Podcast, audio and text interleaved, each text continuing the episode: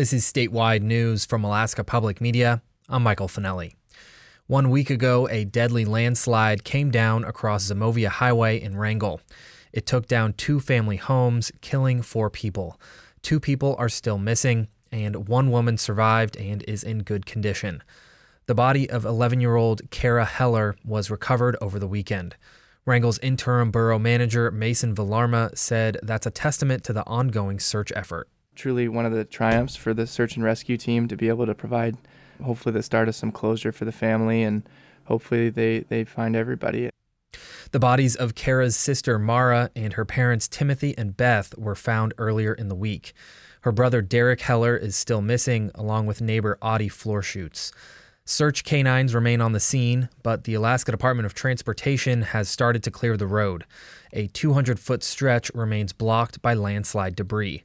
Until it is cleared, about 55 households towards the end of the highway are only accessible by boat. The city, along with community volunteers, has been providing them with supplies. Our focus is the 11 to 13 mile folks that um, are stranded out there without power and supplies, and we've been trying to provide as many accommodations as possible um, everything from prescription medications to fuel to generators. Department of Transportation spokesperson Shannon McCarthy said the primary goal is to clear one lane of traffic to allow for the flow of emergency personnel and utility workers who will work to restore the power. It's expected it will happen in a matter of days. DOT is dedicated to restoring this connection for, for Wrangell um, and supporting the search and rescue efforts. But the landslide significantly damaged the road. There's no clear timeline for when it will be open to the general public.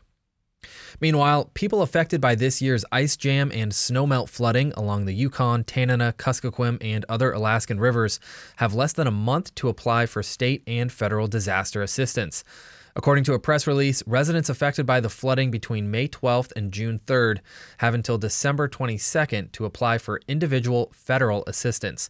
The deadline applies to survivors living in the Copper River, Kuspuk, Lower Kuskokwim, Lower Yukon, and Yukon Flats regional educational attendance areas.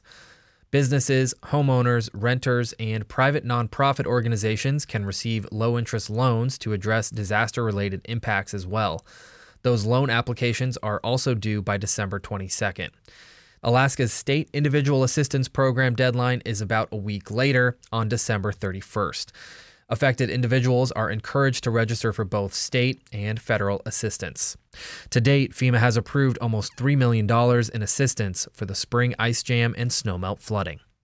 This is Alaska Public Media.